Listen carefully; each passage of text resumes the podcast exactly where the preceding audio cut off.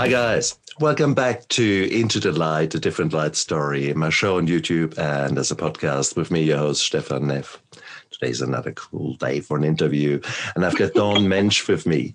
Uh, it is exciting because Dawn is an an author, and not just any author. I mean, you know, a lot of people that I interviewed, they've got one book out there, and yeah, right. Dawn was was a bit of an overachiever there. Um, so once she got going, you couldn't stop her, and you still can't. And it, she's a powerhouse. And um, um, I'm so grateful that I've got Dawn today on because she uh, is talking to us about essentially teaching and the the fact that teaching, we sort of have got in mind it needs to be PowerPoint, deaf by PowerPoint or deaf by classes. So, and that is not how many of us really truly learn. So there are other ways how one can learn. And sometimes it, the, the best learning happens when you don't even know that you're learning. That's exactly what Dawn's books are all about. So that's actually really, really cool to talk to her about it. And here her own story of transformation and uh, uh, more excitingly you know where is this story going? Uh, here's a woman on a path and and i think we all can learn where a path from darkness can suddenly lead into. So dawn mensch i'm so pleased to have you on board. Thank you for coming well, thank you for having me. I'm very excited to speak to your audience. Oh, beautiful. And you have got here just, you know, a beautiful little uh, display there. I'm blown away. What was your very first book? What was the first one that, that you wrote? Well, we'll kind of start at the beginning. Um, I teach students with severe cognitive delays, and I've been doing it for over 20 years. And part of getting my credential, I took a math class. And our assignment was to write a math book and to create a math game. So that is what I did. And that is this one Queen Vernita's Visitors. But when I first started it, it was actually called Queen Victoria. And it had my students in it because I was teaching. And we actually made it into a little skit and we traveled around to elementary schools. And my students did skits for the first and second graders and the kindergartners. And then I would go back the next day and I would explain some of their behaviors and what they're doing and their disabilities. So then I had to get divorced and there was some domestic violence. So my choice in that was to publish my book. So what I did was I changed it to Vernita, who was my grandmother. And she was an astute ah. businesswoman who actually went with her father door to door and got members and created a credit union. So she was an astute businesswoman and a world traveler. She was the the uh, monarch of our family. So I create I named it after her. And everybody in the book is someone a child in our family. This is my nephew and this is this is my daughter Ashley and I have my son in here and this is this is my niece so at that time, I thought, okay, you know, they're the kids in the family. They won't complain, you know, they won't. And so I did that. And then I started getting awards. I immediately won first place in the Evie Award, which is an independent publisher. And I started getting interviews. And people started asking me, like, well, what are you going to do next? You know what? And I'm like, no, I don't know. Like, that was all I was doing. I just wanted to publish the book. You know, teachers love to publish the book. So I did that. And so I actually decided then that the queen was going to travel around her kingdom and learn about the different areas because I love to travel. So that way I can incorporate the love of traveling um, into my books. And that's easy, it's a good excuse to travel too. And so every one in my books is a real person in my life. And most of them are based on my family and our trips together. So that's actually how it started. So then the next one I did was this one, and it's on Alaska. I've been to Alaska like three times. And I went once with my grandmother and once with my son, and I travel a lot with my mom. And so in this one, my mom and I, I like to make her do do things. so we were in Sitka, Alaska, and I wanted to go snorkeling. So we went snorkeling in Sitka, Alaska, and we had to wear a dry suit to keep us warm enough, you know, so that we didn't freeze in the water. And we also went and we saw, of course, the whales and then um, the eagles. This one is actually me and my grandma in the book. But we kayak to the glaciers. And so all of that is in this book. And so I did that one. And then this one, this one is my little brother. He's an astronomer up here at JPL, which is a research laboratory. Um, I live in the mountains. And so he helped me write this book. And his name is Heath. But when he was little, we called him Heathy Bean. So he is Sir Heathy Bean in the book. And he wanted to have the wild hair and the bunny slippers. So that is what he has. So he goes through and he teaches. It's a every my books are all formatted. Each page is a new a subject or a thought. And then then there are seven facts. So they all have the same format because the first one was based on calendar skills days of the week months of the years and seasons it's pre-k to first grade so then they go they go all the way up to sixth grade it matters what the content is that we're teaching and so it has a new planet and then seven facts but his friends see he has the wild hair and the bunny slippers okay so this friend is jake and jake is a real person and he has cerebral palsy and so um, I think that's what, yes, he has cerebral palsy. And so he's kind of telling Heath, Sir Heathy Bean, a little bit about what he has. Oh, and then excellent. This one, excellent. This one, this one, this is a little boy I had. And he has Down syndrome. And he was my student for years. And so he's teaching the Queen seven facts about Down syndrome. And it's just it's a little snippet of a disability so you're not overwhelmed by it. It's not like the whole book is about that. You just get a little snippet and jeremy is a real person. And so um, and he's he's out having a picnic and he's having a you know his life.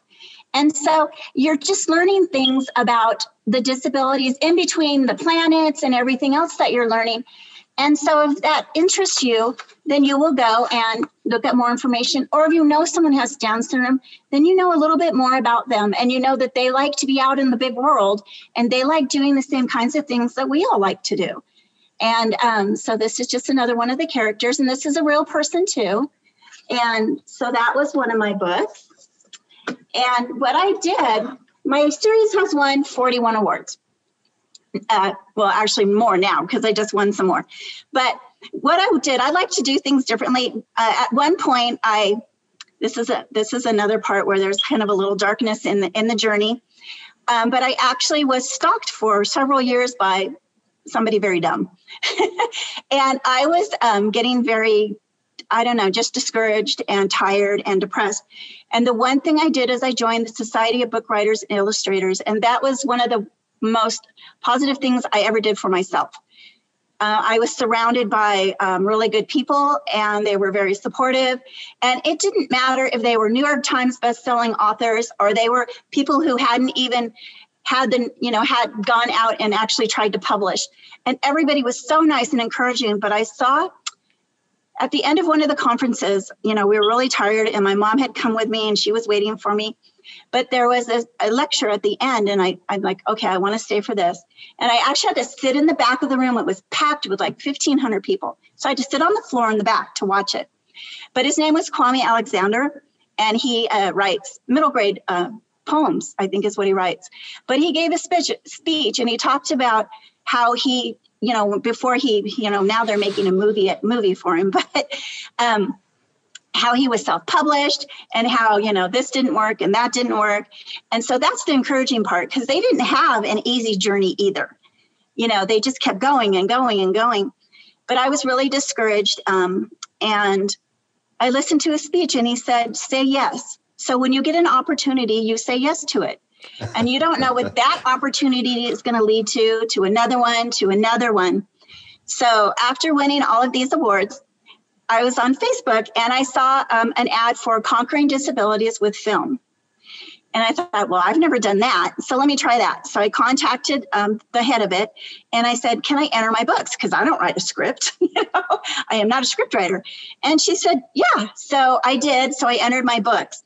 And I won the Special Recognition Champion Award from the film festival. And then some of my book trailers are also winning awards. So in July, I'm going to go. They have a big film festival in Vegas. And so in July, I'm going to go and I'm going to receive my awards for written work and some of my video trailers. And it's going to, it's going to be red carpet and it's, Ooh. you know, there's going to be a lot of movie people there. So it's going to be very exciting. And so I'm really looking forward to it. But I would never be doing that if I had not just contacted her and just asked her, you know, can my can my books enter? Because you know they're not they're not for film. Well, hopefully they will be someday. But this is one of the books that I entered and I won.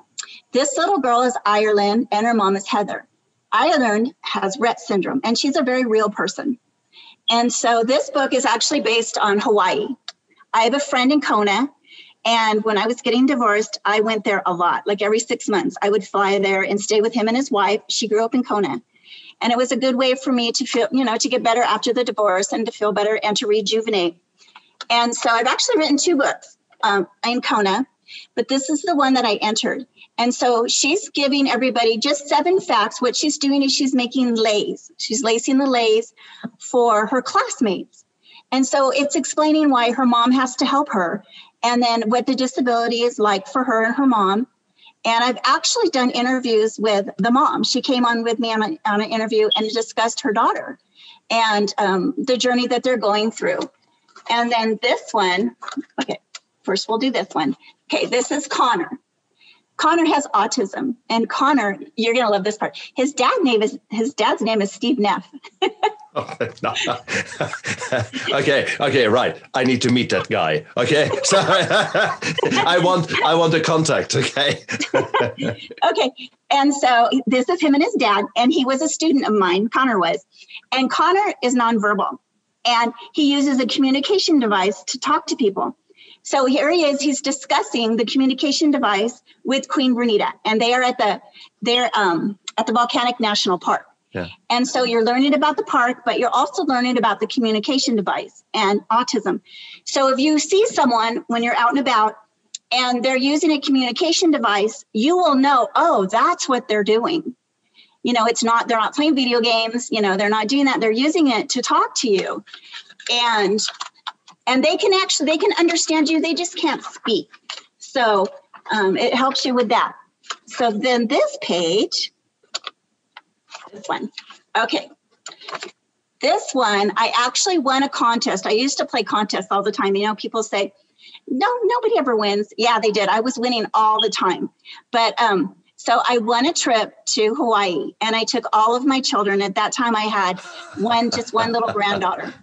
I wanted to go swimming with the sharks. So oh. I dragged everybody across the island. Yeah. And, you know, my boys were with us and, you know, they just really just didn't want to do that. but we went in, we went 10 miles out and we were snorkeling inside a cage.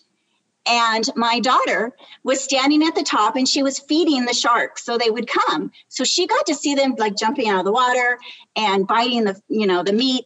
And so she would not get in the cage. But I was in the cage with my sons and the sharks were swimming around us and it was fascinating it was so neat and we wanted to like touch the sharks and stuff and you know it wasn't like life threatening or anything but it was a lot of fun and so this one that's what this one is so the other one this is the one i did on kona too this is i think this was the second the third maybe the third book i published and this one is Sea Captain Jeff and Enchantress Carrie, who are my friends in um, Hawaii. And this is Sea Captain Jeff. And this little girl is also a real, a real person. Oh, and her name is Rhonda. And Rhonda has a here has um she's deaf. Rhonda is deaf. Sorry, I published this one like 10 years ago. she's deaf. And so she's talking about that. And this tree, this tree is real and it's a zebra bird and it was in his front yard. So we talked about that in the story. And this one, this one was another little girl. Unfortunately, I don't know why we missed, she didn't get in the picture, but um, she actually was visually impaired. And so she's listening to the ocean sounds. And so it talks about her hearing and it talks about listening to the ocean. And so that again is just a little bit of snippet of a disability. And in here, we went swimming in um, with the turtles. This is a, a real little girl. And we went swimming with the turtles and we went into a lava tube. When we were in Hawaii, there was, I think there must have been 19 of us. I actually flew my son and my kids over there. My son got married on the beach. And we went in my friend uh, took us you know to the non-tourist places and so we went down and hiked down into the bottom of a lava tube and went swimming at the bottom of it and we were between um, i think my youngest grandchild at that time might have been three and the oldest one was in his 70s and we all went and if you go on my like on my facebook and my instagram there are pictures of the actual photos of what we did and that's what my illustrator does. She takes real pictures and real people and incorporates, them into the illustration. And so if you go on like this photo album in my Facebook, you will see the pictures of our trip and what we were doing and like our real pictures of us down at the bottom of the lava tube. And so that was this one. Um, let's see, go in there. Okay, so do you have any questions or you want to keep going oh no it's it's absolutely stunning and okay. it is what a beautiful what a beautiful way how how to incorporate the the disabilities and learning about the disabilities into your books.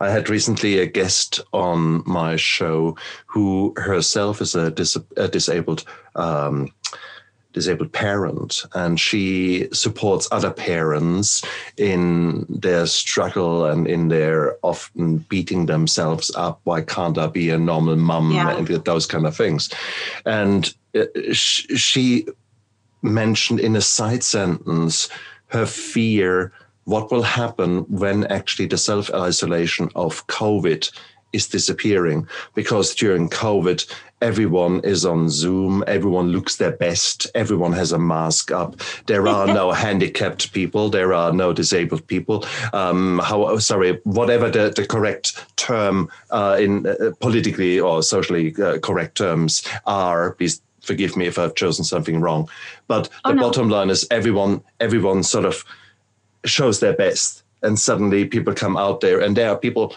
who look different. And everyone says, what the hell? Who are they? Uh, yeah. They have been all there in this all the time in the society, but we haven't seen them. And so that was actually quite an intriguing thing. So for you to normalize disability is so beautiful. It's so beautiful to actually to see a true cross section of society just playing out and you learning about it in front of your eyes without you actually knowing to learn. Wow. Wow, wow, wow. That's that's the beautiful thing that you have achieved there. And for that, every single bloody award you have won is well and truly deserved. Okay. Well, um, since we'll, we'll go on that track for a moment.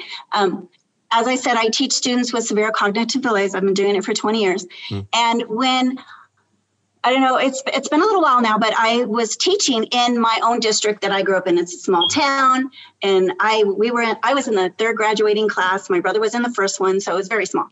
So when I came back to teach, my my children graduated from the same high school I did, and I have grandchildren that are graduating.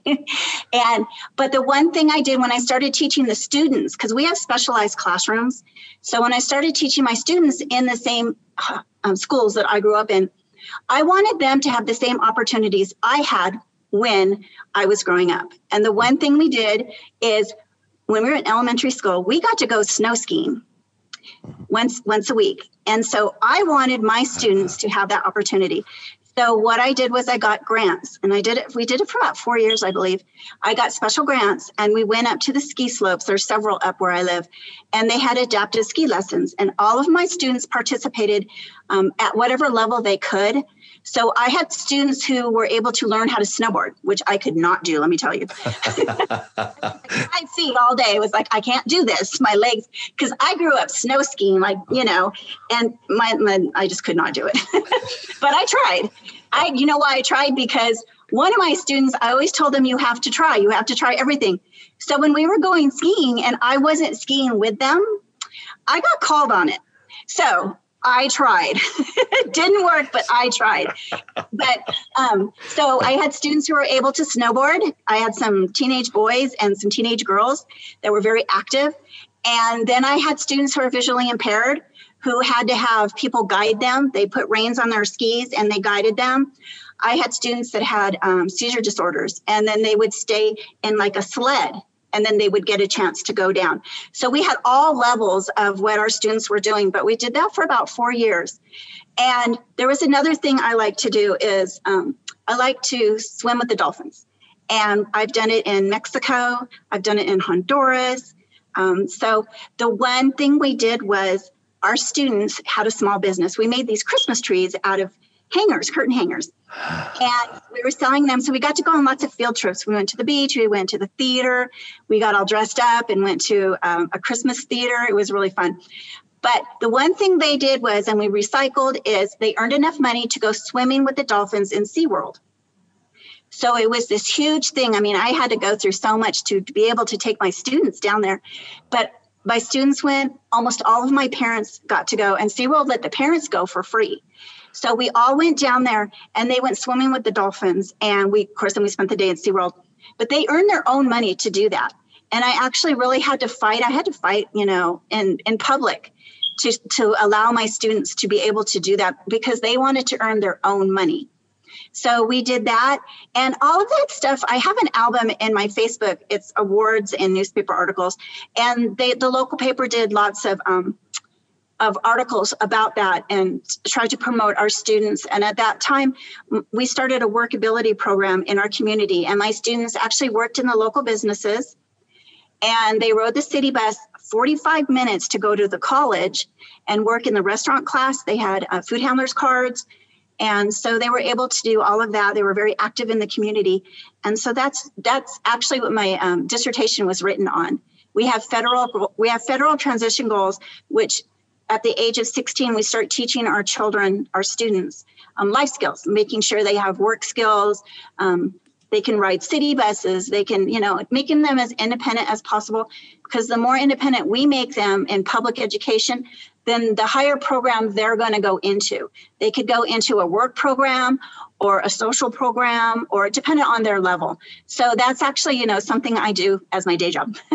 that's something I do all of the time. It's just it's just part of my life. Mm. And so actually yesterday was our last day of school and as I said our classes are specialized.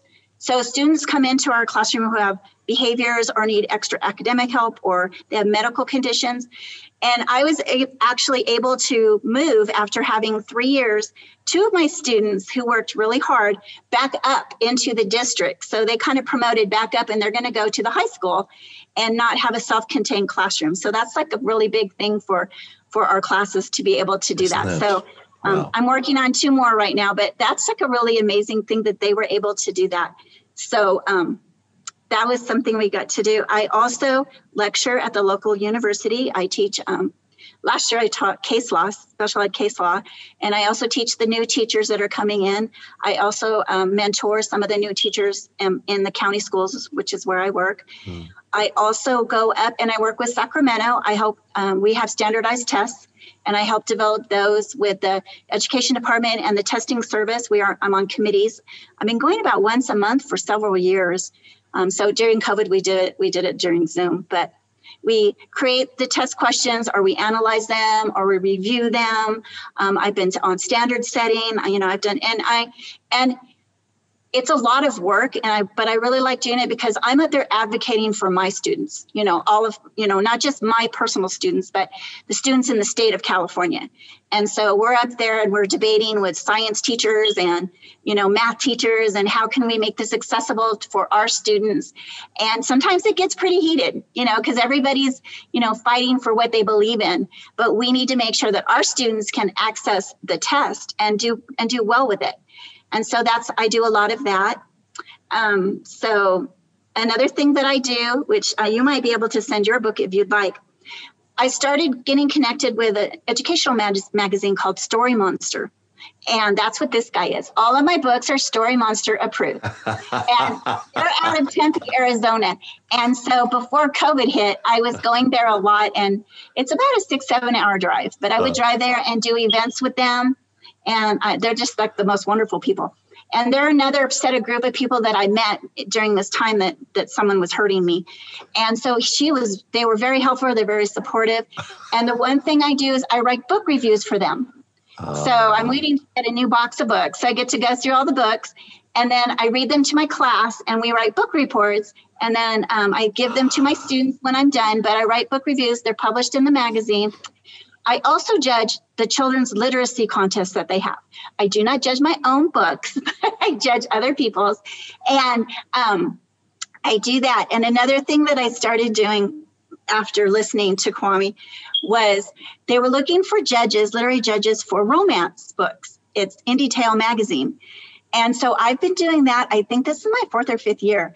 So that is the only people ask me, what do you like to read? I don't get to read. I mean, my brain is so tired. If I sit down, I try to read a page or two and then I'm done, you know, because I am so busy going 20 different directions. So I thought, okay, I love to read. So this is going to make me read. So beginning of every summer, I read four or five romance books and I have to judge them and everything. But they're always sweet romance and I love them. They're easy reads and you know, and so I do that and I judge their contests and then she um, I get a little promotion in their magazine for doing that. But it's a lot of fun. It's the only way I get to read you know, that's not technical. You know, that, that's your own version of Dr. Jekyll and Mrs. Hyde. Okay. I love it. I so, love it. No. Now, when people ask me like, well, what kind of like movies do you like and all that? Okay, when when I was growing up, I was in the third grade and I had trouble reading. So my dad sat down with me every single night to help me learn to read. Okay. And then I love reading. So growing up, I like Nancy Drew, the Boxcar uh, Children, uh, uh. The Outsiders, you know, all of that. Well, then when I became a teenager, I started liking the horror flicks, you know, Freddy Krueger, all the slasher movies. Okay, so now that I'm a little older, we won't talk about how old, a little older. I'm kidding. Two weeks, I'll be 58. oh. Um, I started liking the criminal, like the criminal minds and law and order and all of those. I love the profiling part of it, mm. how they can go into someone's house and look around mm. and figure out who they are. You know, and then you look at your house and you're like, I wonder if they came in here, what they what they would say, you know. But I just love those kind of things. Um, mm. And so, okay, so back to the books though. okay, this one I during the pandemic, that is one thing since I couldn't travel around and do book signings and book events anymore, which I really love the interacting with the children.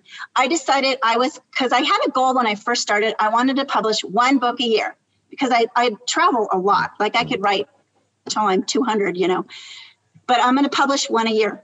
And so I, of course, got off track of that. So during the pandemic, this is what I did. I just put out my third book we're working on the illustrations on the fourth one, and this summer I'm going to research another one. But this is one I did. I did it last year, and it's based on there's a train that goes from the mountains to the Grand Canyon. And we did it over Thanksgiving, and this is all my family that went. there was 19 of us on this train ride. this is actually a picture of my grandson. After we went on the train, we came back he's seven now. So this is a couple years ago. But after we went on the train, he came back and we went on the Polar Express. We came back, put our jammies on, went Excellent. on the Polar Express. And again, um, the age the ages were probably 77 to maybe four at that time. I'm not sure how old Blake was. He might have been younger than that. And so we all went on this and we were really tired. But this is where this book came from. It's a pre-K to first grade. This one is a picture of my grandson. A bandit came and he robbed us. and so this is he actually held my grandsons up like this. So this is a picture of him. And then the person man that's in here is actually one of my assistants in my classroom. I put him in my book.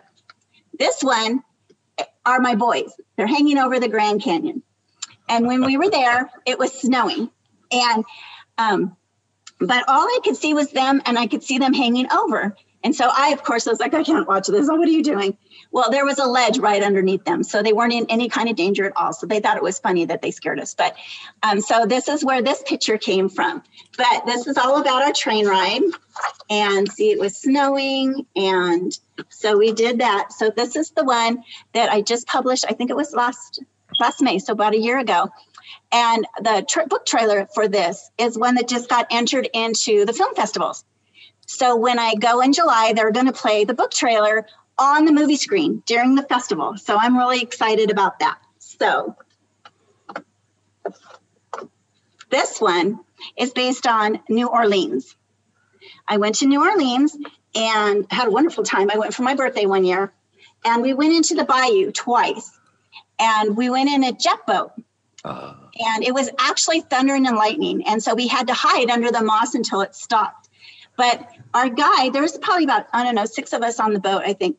And he just went up on this like grass knoll and he gets out and he's got the fish and he starts making this really weird noise. and then you see these eyes, these huge eyes coming up out of the water, like you do in the movies. It really happens. And so the alligators were coming up and he was feeding them. And he was probably three feet from me. And the alligators were probably a foot, foot and a half from him. so yeah. And so he okay. turns around and he hands hands me a baby alligator. He just picks it up and hands it to me. And I'm holding it. I'm like, oh my God, I'm so fascinated. And I'm just petting his stomach. And um, someone, when I put the picture on my Facebook, somebody says, well, you know, they bite. And I'm like, I didn't even think about that when I was holding him because it was just so neat. It's like, oh my gosh, I'm holding a baby alligator in a bayou you know and so this that's where this picture came from. And then this book is uh, fifth or sixth grade. It has has plantations and jazz music and it touches on slavery and the underground railroad. So some of the information in here could be a little sensitive um, to others but it's it's uh, factual information. And then this is a white alligator that was there. And so and all of the pictures from my trip are they're all in my facebook and so we want to go back a little bit and talk about maybe some darkness. So this is what I wrote after um, I was done being stalked. I ended up having to sell my home and um, just, it was just pretty bad. But what I did was I wrote this book about it. And it kind of helped me heal a little bit. And I just published it. I actually wrote it three years ago. I was sitting in the sheriff's office and he confirmed who was doing it to me. And he tried he tried to help me. We were unable to stop her so i had to sell my house. But um, i took a trip with my with my friend. She was my assistant in my classroom. She's been my friend for over 20 years and so she was helping me through all this. And so on the way to vegas we went to vegas for the weekend to rest. We wrote this story in our heads on the way there after talking to the sheriff. She was sitting in the office with me. So on the drive there, we wrote this story. And when I got to Vegas, I scratched it all out of my notebook. I wrote it all out. So we wrote it right then and there. But it took me three years to feel safe enough to actually publish it. And so I did. It just came out a couple of months ago. And um, I actually read it on a podcast from the UK. It's called Bedtime Stories. And it was trending in the UK for a little while. So this one actually was accepted into the film festival too the book and the video, the book trailer. So it's going to be played too. So this is the one I like. I let other people read, but it's just a story about the dragon because she called me a dragon slayer. So she's so she's the dragon, and um, it's just the story of what she did about how she um, is lying and telling people things like she's helping them when she's actually hurting them and how the king discovers that she's the person doing this. Like, you know, I'm giving the plot away. mm. She's the person that's um, discovering it, and he van- vanquishes her from the kingdom, and she goes away, and then life is nice again, and everybody's happy, and the and everything flourishes. But it's it's just a lesson on um, not hurting people when you're jealous or angry and it's just not okay on hurting people. So it's a really good life lesson for the little ones. That's and nice. it seems to be being received very well. So I'm glad I finally got to publish it. But it's different from the Queen Vernita books. It's still based on something that happened to me. Um, and it's still based on the kingdom. It kind of has the kingdom of quails, which this is. But um, so that's where that came from. And so, do you have any other questions? Any questions yet? I can I can keep going. oh, no, no, no, it's beautiful. It's beautiful because to see your passion and to see the energy uh, that is emanating from you, to that, that aura of yours, it is you have you have turned your life experiences into into books, and you have become very good in teaching, but being a teacher myself, every single time I'm teaching, I am learning about myself. I'm learning in a, in a very different level. I, in order to teach something, you have to research it. Now that's what you do with your with your books, but you also have to research your own feelings. You you, you have to relive what is actually occurring. So for you to write this book about the stalking, for example, would have been not easy because he would have brought up a hell of a lot of things and it's easy to to get drawn back into the darkness. So to make it negative. Yeah. Exactly, exactly right. To actually turn that into not a positive experience, but into something that you can work with and teach. Now that is a beautiful because what you have created is a starting point for a discussion. You have created something that you certainly can talk about people who are manipulative, who are gaslighting, who are psychopaths, yes. sociopaths. Which, after all, 1% of the population are psychopaths and sociopaths, and 10% of the population have got personality disorders. So it is virtually a given that in your lifetime you will come across yes. someone who will therefore try to hurt you or um, will hurt you and just doesn't give a damn about it because they right. don't perceive things like that. So, right. therefore, you are actually arming any family who uses your book to as a as bedtime reading or, or story reading story time you're actually arming them with a tool to discuss the not so nice things and that yeah. is powerful powerful it was really interesting. I I gave this book to um, a lady. She was looking for books to read on her Instagram, and I said, "Here, go ahead and read this." You know, I've been kind of letting people just read this one, hoping to um, get more attention for the rest of my series yeah. and the new books I'm coming out. So she actually did it on Instagram on Saturday, and it's on my Facebook, and it's perfect. It's like exactly what you want parents to be doing with their children when they're reading the book. Uh, Her little boy was six, she said, and they he was going through it and he was problem problem solving. They were going through vocabulary lessons. He was, you know, oh, the king should do this. The, oh, the dragon shouldn't do this. And at the very end, it was funny. He said. He said, "Well, I don't think the dragon really meant to hurt anybody." And I thought, "Okay, so he's he's processing the information. He's coming up with his own conclusion. I know she did, but that's okay you know, but just if you go on my Facebook and you listen to it, that's exactly what well a teacher an author wants people doing with their books their exactly. lessons. They want them discussing them. He, they talked about the book the whole way through it and he was very eager and i mean it, it was just i just loved it. I just gave her another book to read with him and it's like it's perfect exactly what i want parents doing. I don't want them just reading the book you know, I want them going through it. Why did they do this? And he had this whole scenario at first that the dragon, the king was going to have a net and put the dragon's favorite food in it and he would lure the dragon in there and catch the dragon and then he's like well why didn't the king use the guards to help them and and it was just really interesting listening to him go through the problem solving and the answers and and then at the end what his conclusion was of the story and you know it was you know the dragon's sad now and and it was just it was perfect. Perfect.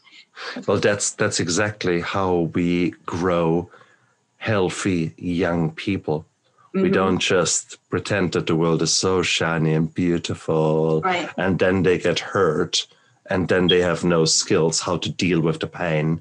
And then they get they distract themselves with drugs or un, uh, unhealthy behaviors etc so you are empowering young people to grow into resilient human beings.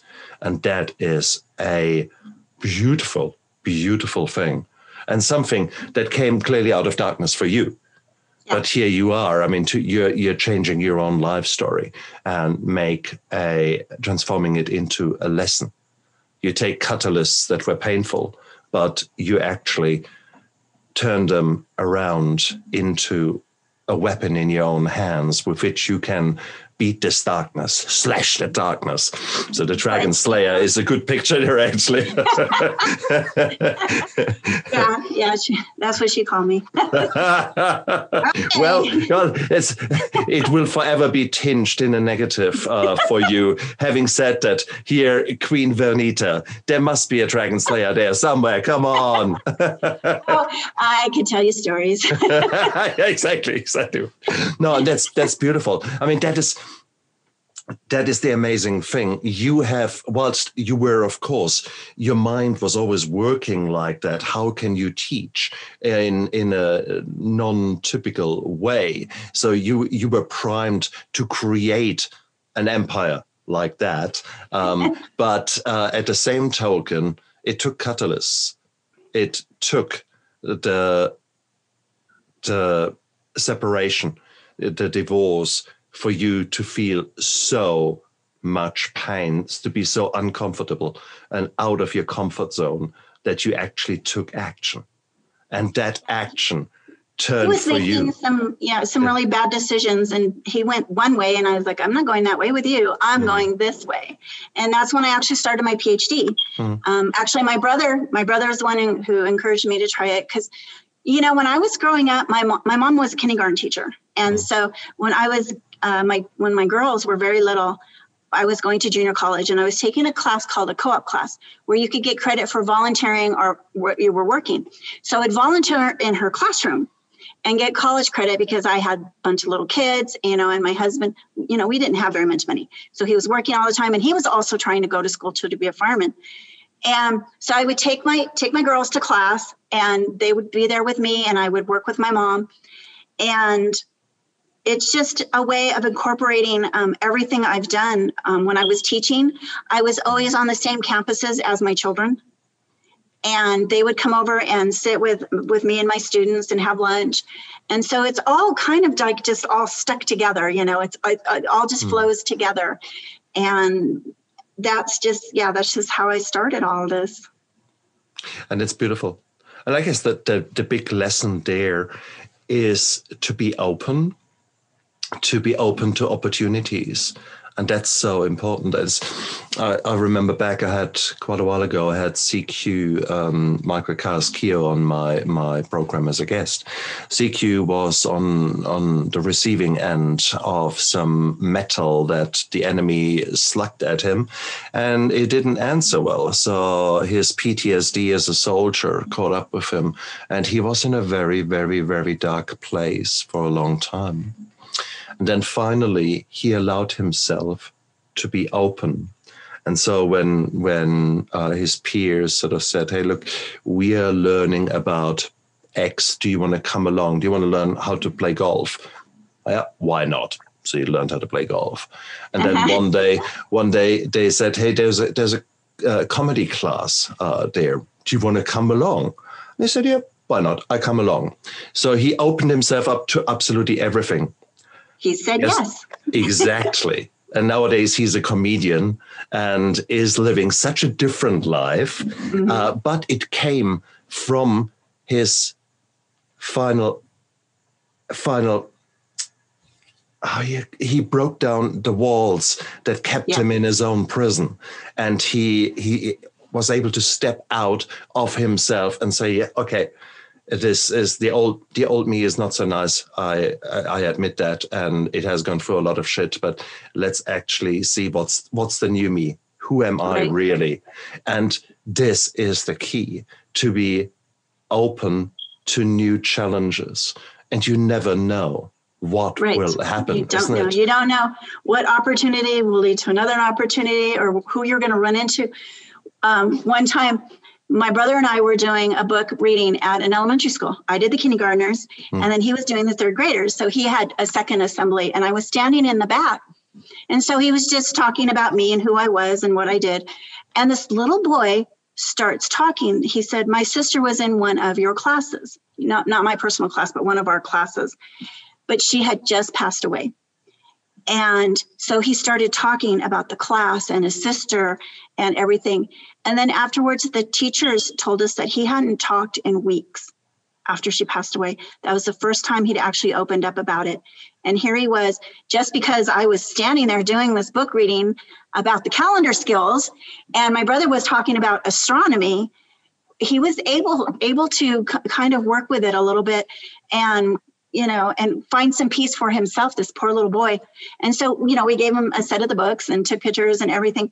But when I went there, I never imagined that that's what would be the impact, you know? So that's what I always tell people. It's like, you think you're doing this, what you're, whatever you're doing, you think this is why you're doing it, but you don't know who you're going to impact. You don't mm-hmm. know who you're going to connect with or what it is that mm-hmm. you're doing or saying that's going to resonate inside of them. And so you, I kind of warn people, you kind of got to be careful what you're doing or saying also, because you don't know who's listening or what they're, you know, what they're getting out of it.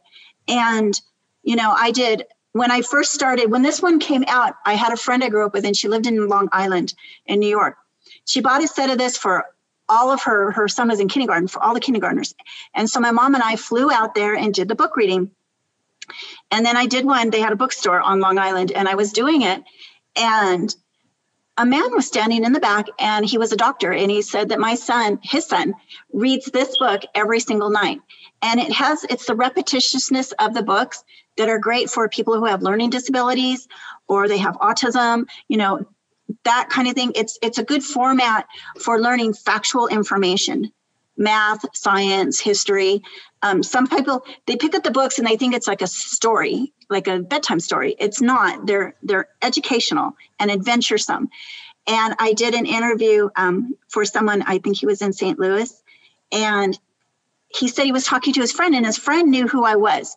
She had been checking the books out in the library, and her and her son had been reading them, and because of the books, she got a second job, and she is going to take him traveling. I didn't even know my books were in the library there. So much less that I was impacting these two people. So you, you know, you don't know who's out there. You don't know. We just had bunco at my house, a bunch of ladies. It's just this dice game. And this lady's like, why do you have that up there? You know? And I was like, well, that's, you know, those are my books. And I started talking about my books. And she says, I've been buying your books because my mom's name is Virgin Vernita. My mom's name is Virginia. Her mom's name is Bernita. And so she's like, You live up here? I live in a small town. She goes, I didn't know you lived up here, you know? And it's like, yeah, it's like we're in bunco together. So she bought another book.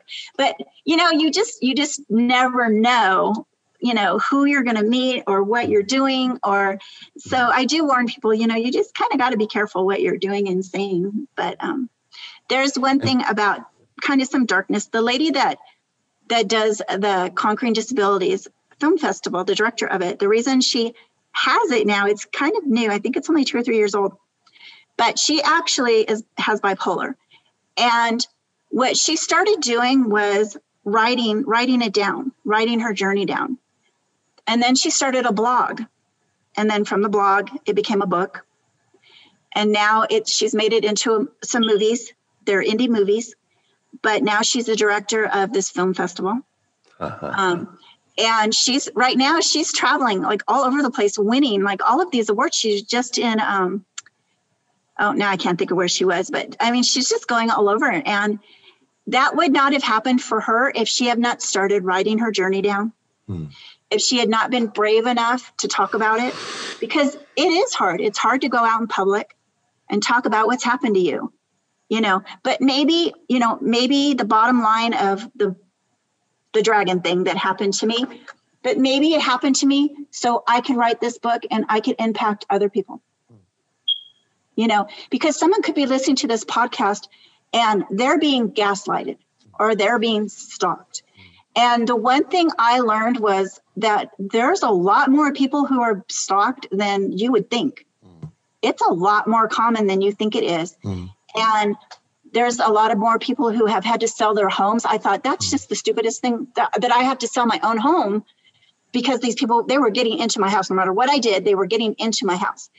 And you know, vandalizing my house. And we didn't even figure out who it was until I actually, like, where they, they knew my neighbors, and my neighbors were not the best people. So they were coming in. But, you know, but after this happened, you know, even my own family really, really didn't understand what was happening to me, you know, because I was being gaslighted. Uh-huh. And that just messes up your head, you uh-huh. know, and that's the purpose of it. But that's one thing that people have to understand is that if someone's doing that to you, the purpose of it is to mess with your mind. Uh-huh. and they think it's fun, it's entertainment for them. So the one thing I did when I was, the sheriff told me that someone had a vendetta against me and she, she, didn't want me to, to move. She wanted to catch these people so I wouldn't have to move. She said, You shouldn't have to move, which is, of course, correct. But I did.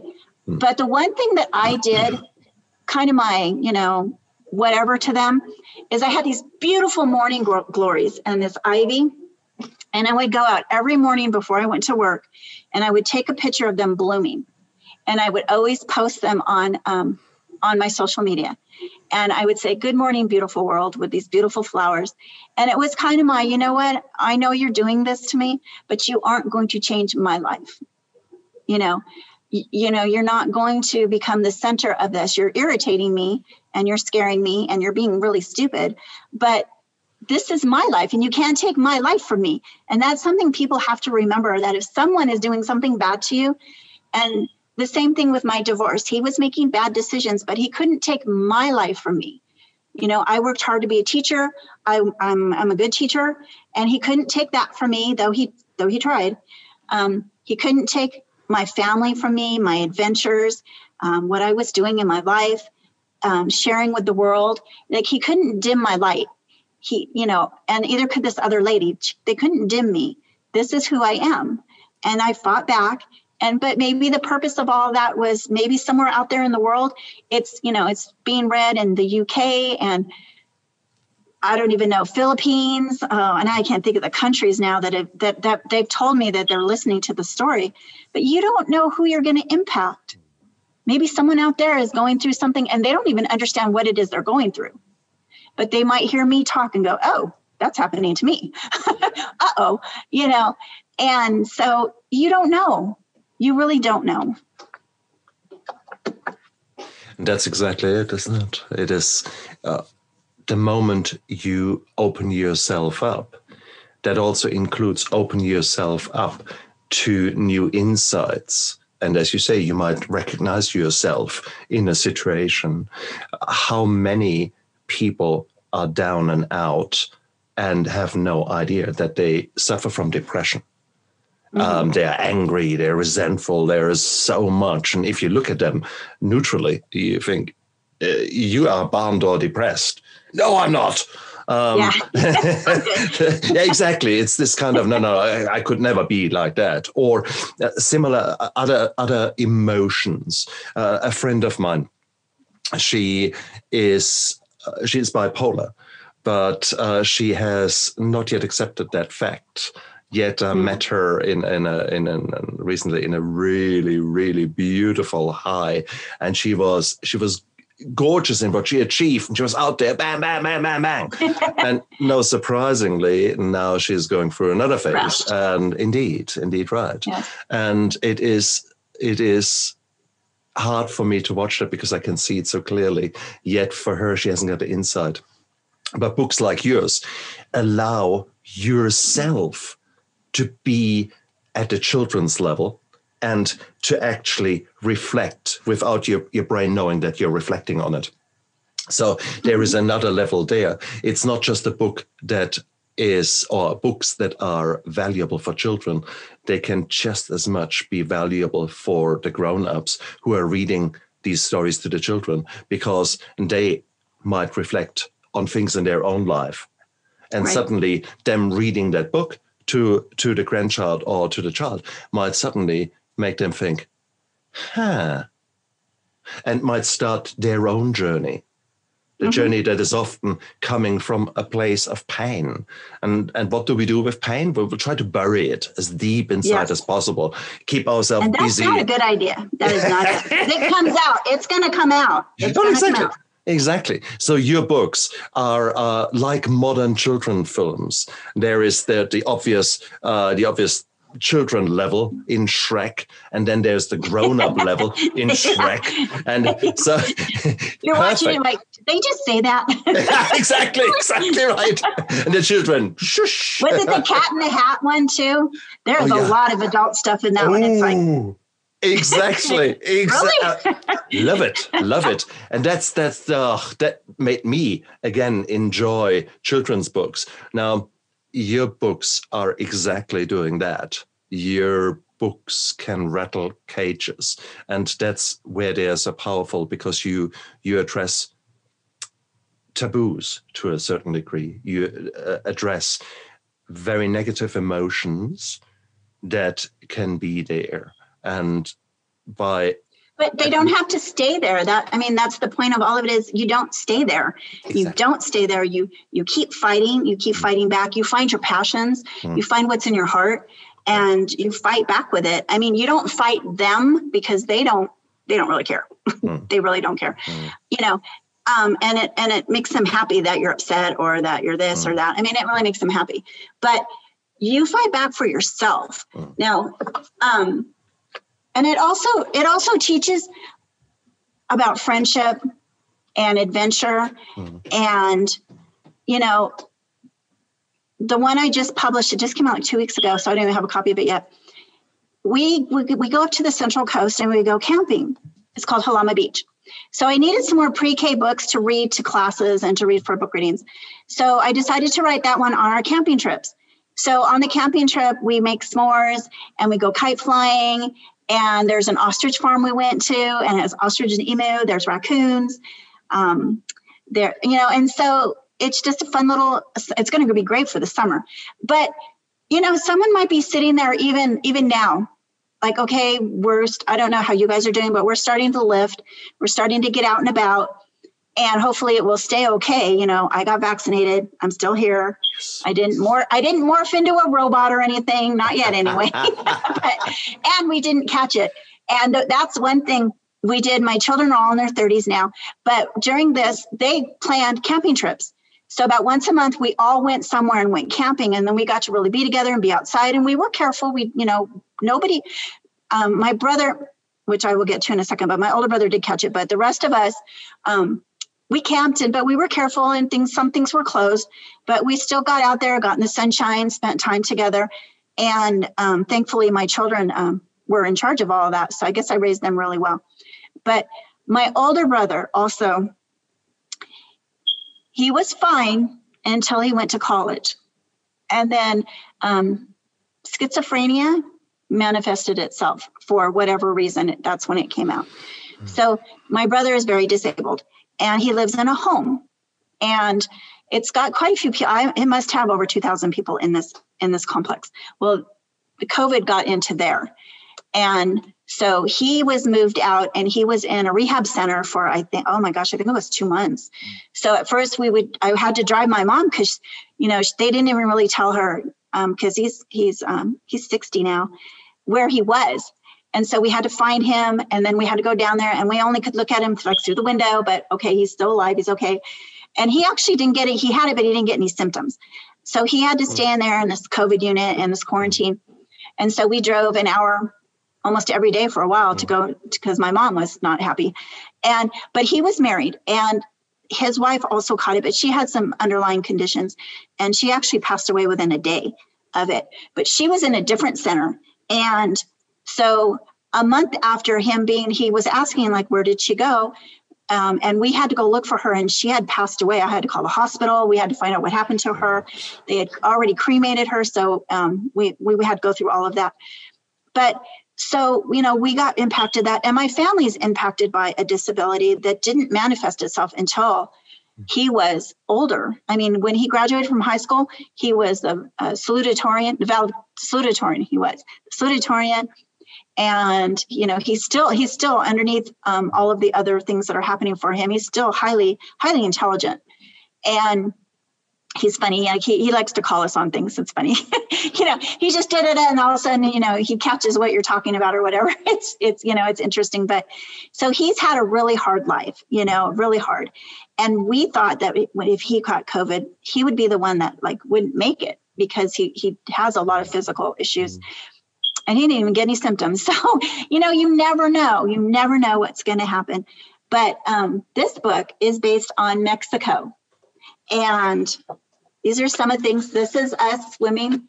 Um, my daughter and I and my mom, we went, we were in Ixtapa and we went swim with the dolphins and we we actually rode the dolphins like this. And we had two dolphins and they put their noses on your toes and they pushed us out of the water. And so it was a lot of fun. and this one, we were camping in a place called El Golfo, Mexico. I bet nobody's ever heard of it. but um, we were sitting there and everybody's running around the beach and we're like, what are they doing? Well, there was a, the grunion were running. And so they were all out there catching the grunion. So we started doing that. And then so they started um, cooking them. I did not eat them. I don't like fish, but every other people were doing things with them. And so um, the pictures of that camping trip, they're in my Facebook. And um, we went, we went for Thanksgiving. We went on a cruise and my my grandchildren. I think I had only one grandchildren at the time, but my brother, my older brother, who who is disabled, was with us, and so we went on this family rafting trip, which should have been really easy. and because he, you know, he isn't very healthy. So my son and I were in the front, and my mom and my brother were in the back. Well, the, our guide was from Peru, and he'd never been on. We were in Acapulco, never been on this river before. So, and the water was really low because it was November. So the boat, one of the other boats, got a hole in it. And so some of the people had to go on our boat. And they didn't know how to how to do this at all. They were doing the opposite of what we were doing. They were causing us lots of problems. And the uh-huh. and the guide wasn't familiar with the river. So we ended up pushed against this huge rock. Well, I was on the bottom and everybody and the current was pushing everybody against me and the people were climbing out of the rock. But I was getting pushed underneath the rock. So I oh, let go. I let go and I went down the rapids and spun around. I mean, I can still remember it over my head. And when I turned up and I popped up, I saw my son standing on top of the rock. And he's my mom said she asked him where I went. And he's like, she's right there. but he's like, turn around. So I I listened to him and I turned around because if you go down the river, back first, you're going to hit a rock and you could, you know, break your back yeah, or whatever. Yeah. So feet first, went there. Yeah. You know, they're blowing the whistles and they come and rescue me and and everything. And so we got back to the ship, everywhere we went, you could hear people talking. Did, did you hear about the lady that fell out of the boat? Did you? I'm just like, oh my god!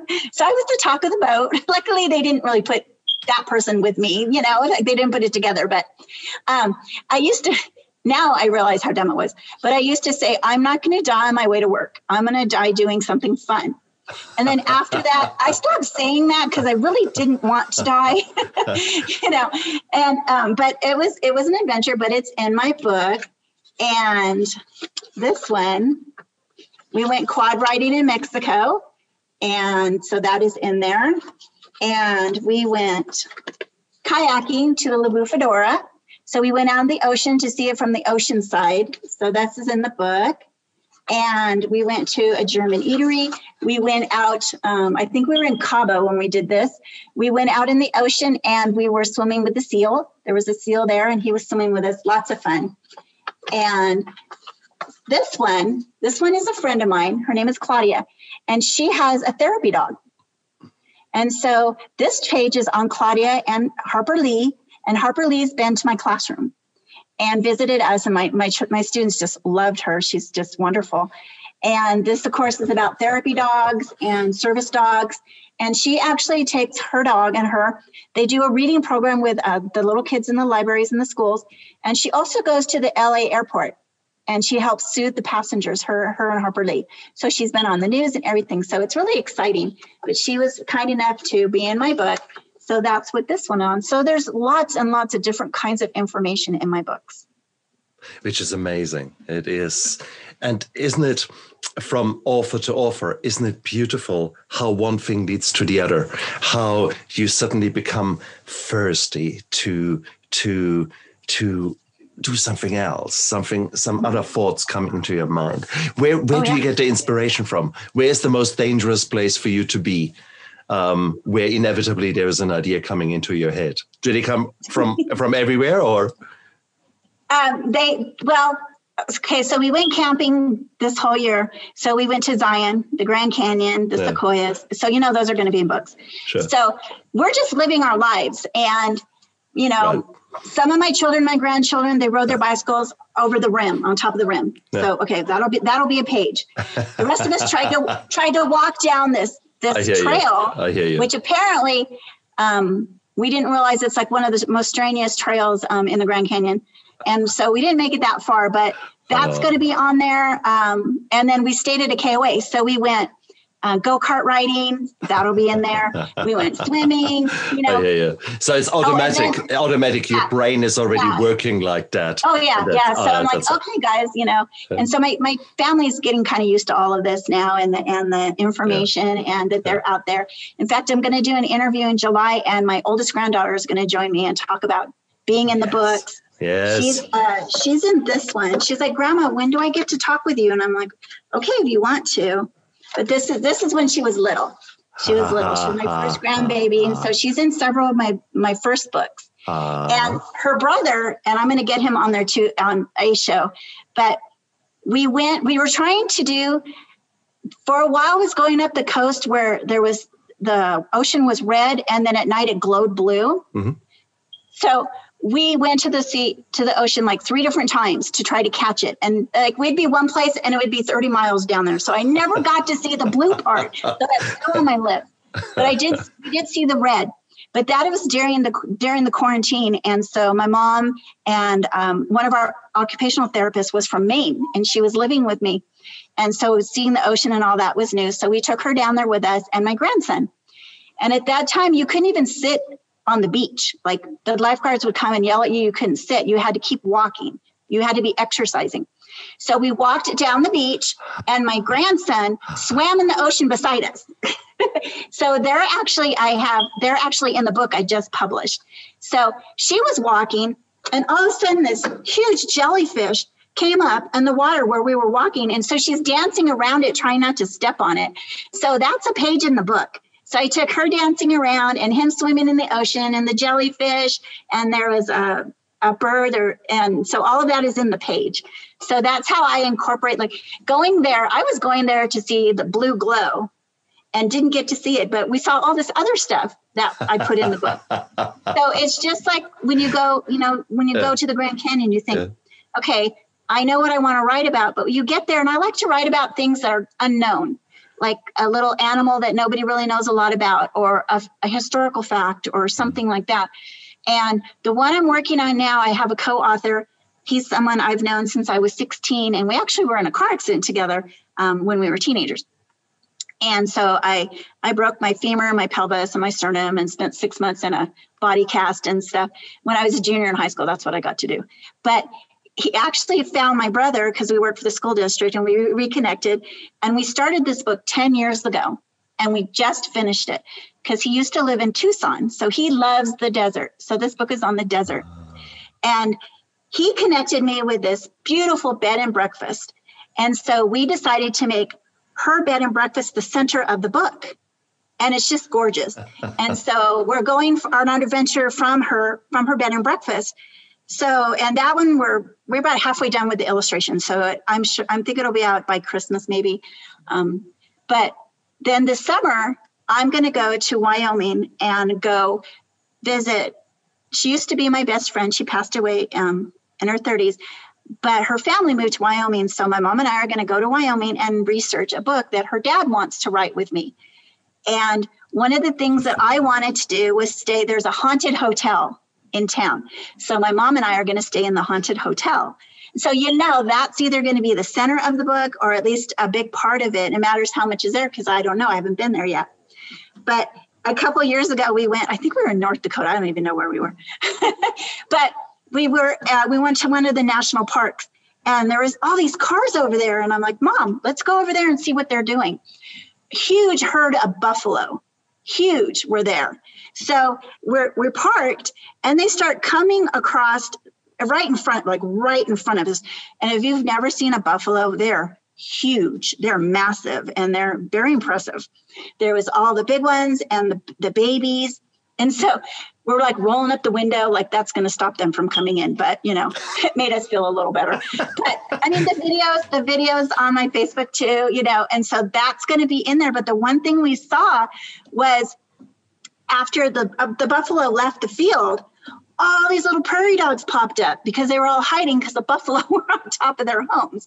So that's going to be inside of it too. So when I went there, that is not why I went there. Was I didn't even know I was going to see that you know so you don't know what you're going to see you go with an idea it's just really any book you do you you have this idea this is what i'm doing and then you go this way and then you kind of go that way you know you have to be able to go with the flow and and what you run into and so that's going to be the next book i research guys you have just heard the key sentence in the whole interview you never know what you run into and you just have to go with the flow ultimately. But you have to take action. You have to be open and you have to take action. And if you do that, if you actually expose yourself to such an experience, you will change. You will transform. You will grow. You will, you will not be the same person than you were just moments before whatever has occurred. Right. What a beautiful thing is that? What a beautiful explosion of growth of you suddenly find yourself challenged. You need to adapt. You need to rethink. And is that not beautiful? Is that not not the the plasticity with which we want to be open to live our life? Do you really want to be as rigid? Do you really want to be as close-minded? Uh, or do you actually want to say, okay, I have lived my life this long so far and see where it got me.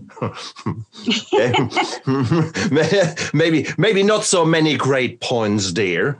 Who do I really want to be when I grow up? Who you know, when I graduated me? from high school, I was taking business classes and and I thought I was I was going to have my own business and you know that was my drive. And I'm not going to stay home and take care of my kids. And but, so what happened? I met I met my ex husband, had three babies in five years, and I stayed home because that's what I wanted to do. I wanted yeah. to be with them, yeah. and and then I went to college and did that. But when I started going to college, I was like, well, maybe maybe I can be a preschool teacher. Like I didn't even know. Like if I had known when I was 19, I was going to have my PhD. I was going to be teaching students with severe cognitive delays. I was going to be working at a college. I was going to be working with the state. I was going to be writing these books. No. Exactly. no. Exactly. I'd be talking to someone in another country about my adventures. No. No. Exactly. And you know how how hard it was to start doing that too is to start ta- especially I really started when all this bad stuff was happening and it was really hard because you don't know if you're out there if it's going to start again or if you're going to trigger somebody else. Mm. You know, you don't know. And so it was really hard for me to start getting out there. Mm. I had a lot of anxiety, a, a, lot of everything. I was, it was, I was very rigid when I first started, like, okay, mm. this, you know, and over the pandemic, that's one thing I really focused on was um, doing a lot more networking and getting out there. And so it's getting easier and easier to talk about it. And I'm not, I'm less afraid of somebody starting to hurt me again, you know, and I'm stronger now too. Um, I built, you know, I built a good thing with my books. And that's one thing they kind of went after was my books. And my books are really personal. So it's not like you're, you're stealing my ideas, you're stealing my life. and that's you know that's that's a whole nother thing but hmm. yeah it's taken a while to get strong enough to get out there and say you know what here i am again um, but i'm enjoying it and um, hmm. I'm, I'm having a lot of fun and Guys, what an interview. Uh, here I've got Dawn Mensch, who transformed uh, into this woman who is unstoppable now to, to create all these beautiful stories that allow you to talk to your children, to talk to others, to, to uh, reflect on yourself. So, uh, what an amazing story. And it's a story that came from, from uh, a point of darkness. So, it is, you know, if Dawn can do it, if I can come back out of deep, deep darkness and create light for my own life and maybe shine a little bit around me. Who says it's not possible for you? Who says that that the past equals the future for you? You going to write your own book. You're going to write your own next chapter, and you decide what is in that chapter. So don't don't give up. Stay strong. And you guys, you can do it. So look after yourself out there. And Dawn, thank you so much. You really, really honored me for being on my show. Thank you so much. thank you much. for having me. Absolute pleasure. You guys out there, look after yourself. Bye. Bye.